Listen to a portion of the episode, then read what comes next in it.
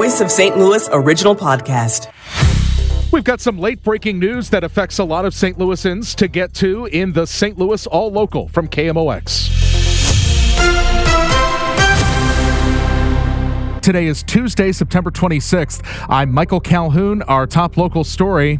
KMOX is covering breaking news. Major jobs news Clayton based health insurance giant Centene is planning layoffs of about 2,000 workers. That's 3% of its workforce. Reporter for the trade publication Health Payer Specialist, Gale Scott. Centene plans to lay off 2,000 employees starting October 2nd through October 5th.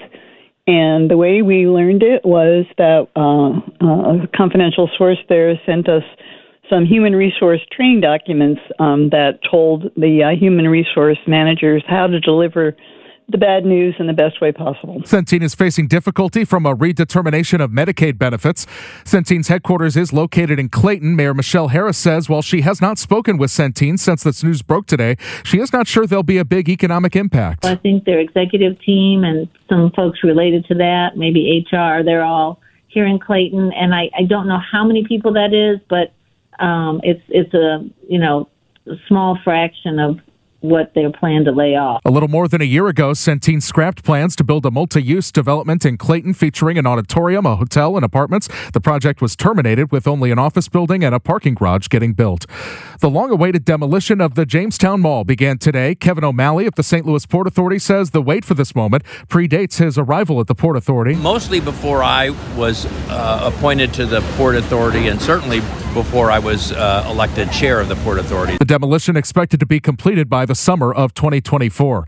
The celebration of the Jamestown Mall demolition was not without political drama. The only expected dust up was supposed to be between the exterior walls of the mall and the demolition excavator. Instead, St. Louis County Councilwoman Shalonda Webb took the stage and accused State Senator Angela Walton Mosley of fighting against efforts to secure state funding for the demolition. Webb said she wasn't planning on making these accusations when the day began until she saw that Walton Mosley was set to be one of the event speakers. Until at the last hour, I was notified that Senator Mosley was going to speak on the behalf of our community. And then I could no longer be silent. Even St. Louis County Executive Sam Page wasn't safe from Webb's ire. But I want this celebration to be founded on truth. So you can videotape me, you can put me on social media, but I got the receipts to know what I have done. Dr. Page, I hope you're glad that I didn't wait as you suggested because we wouldn't have this day today. Walton Mosley called the accusations ridiculous when she took the stage after Webb. Sean Malone, KMOX News. Bills to regulate short term rentals in the city of St. Louis up for debate in committee today. The proposals would create a permit process and change zoning codes. Alderman Michael Browning says he's ready to move forward. From what we're hearing from constituents, this is a very important issue. It touches on public safety, it touches on affordable housing, it touches on quality of life. It's very important that we get this right. After three hours, the committee decided to push the bills off a week to hear from more of the public.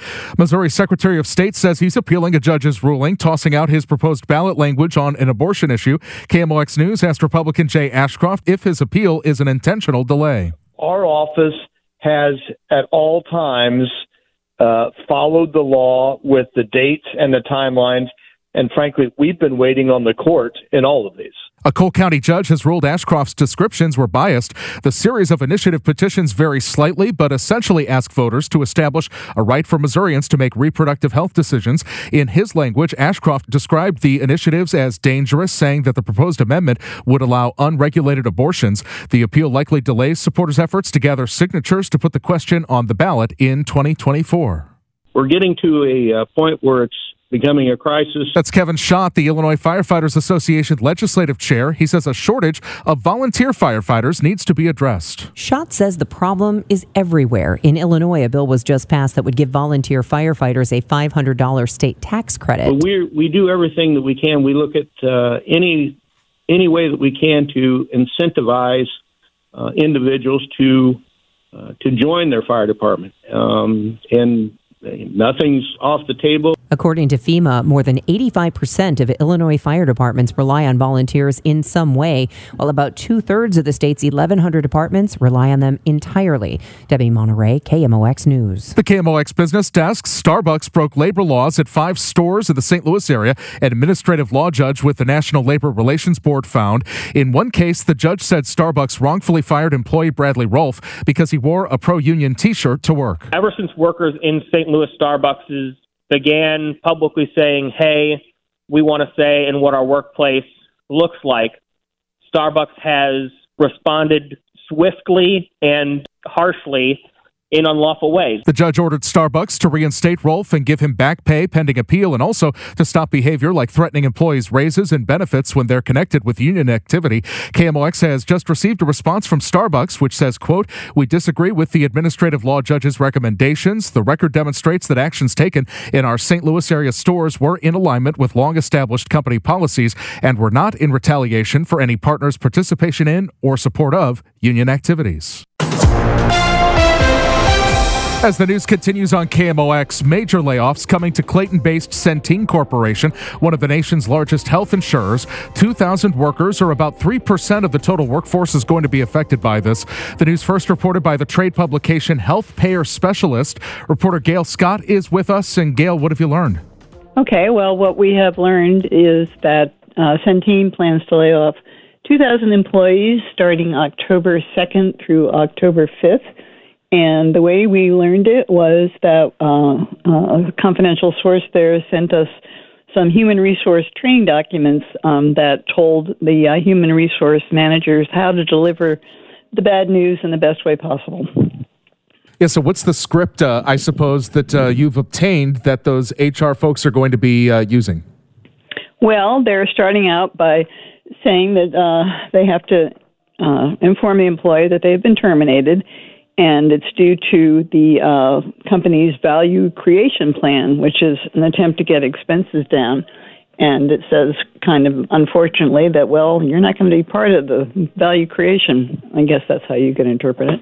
And they have, uh, you know, it's not entirely a, a unique situation. There are other major health insurers that have had big layoffs too.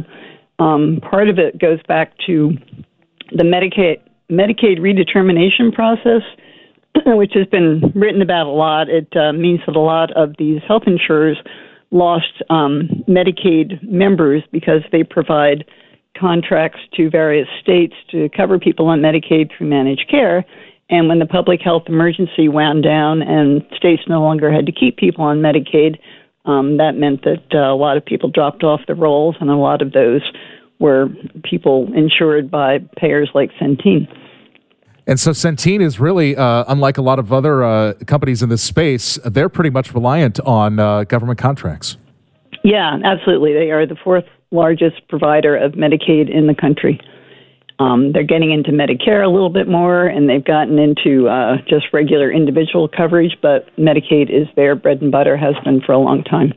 Now, Sarah London had already been focused on uh, on costs and efficiencies. We saw this with the uh, announcement about office, uh, return to the office or lack thereof, uh, really. Mm-hmm. Um, and so, is this something that uh, that would have been coming regardless, or was this really triggered by um, the drop off of the Medicaid rolls?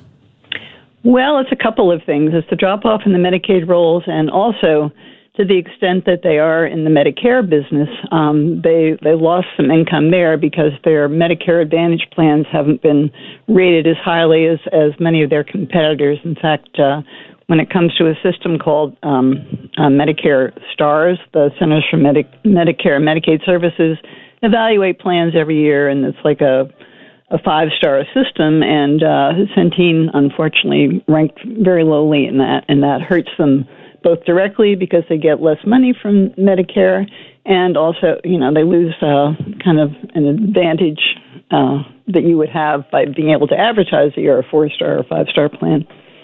Yeah. So, what does the company plan to do uh, from here uh, to get back to growth? Uh, is it you know perhaps more marketing so that when people uh, pull up the marketplace, uh, they make the choice for a Centene plan, uh, going after more of these contracts? You mentioned that Medicaid Medicare split.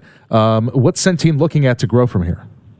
Well, one thing they are focusing on is improving their star ratings. It's not exactly clear how they are doing that, but they, they talk about that when they have investor conferences. Um, yeah, they also, I'm sure, will be ramping up their marketing and uh, just trying to win more contracts state by state. Beyond that, I'm not sure what they're doing. I guess they they have uh, divested themselves of um, some things like uh, they sold off their business in, in the United Kingdom and uh, in Spain and I think you probably covered this a couple of years ago. They they sold off their is it the Biltmore down there that nobody really knew they owned, but they they've gotten rid of some assets. Um, not clear to me whether they've got more assets to divest, but that's something companies normally do. What are the details on you know when these layoff notices are going to go out? The conversations are going to be had. What the last day for these sure. employees might be? That sort of thing. Yeah, okay. So, as I mentioned, they're having these meetings October 2nd through October 5th. People will be told that uh, they're no longer going to be employed as of December 8th. And uh, interestingly enough, too, their health benefits will expire on uh, December 31st. And do you have any information about uh, where these employees are based? And I know a lot of no, employees are based no, at home we've been trying to find out about WARN notices. You know, the uh, Department of Labor notices you're required to post but uh, they haven't responded to questions, and I haven't been able to find any. So we don't know exactly where they're going to be, other than it'll be nationally. Well, thank you very much for the help, Gale. You're quite welcome. I'm Michael Calhoun. Thank you for joining us for the St. Louis All Local, produced by the KMOX News Team.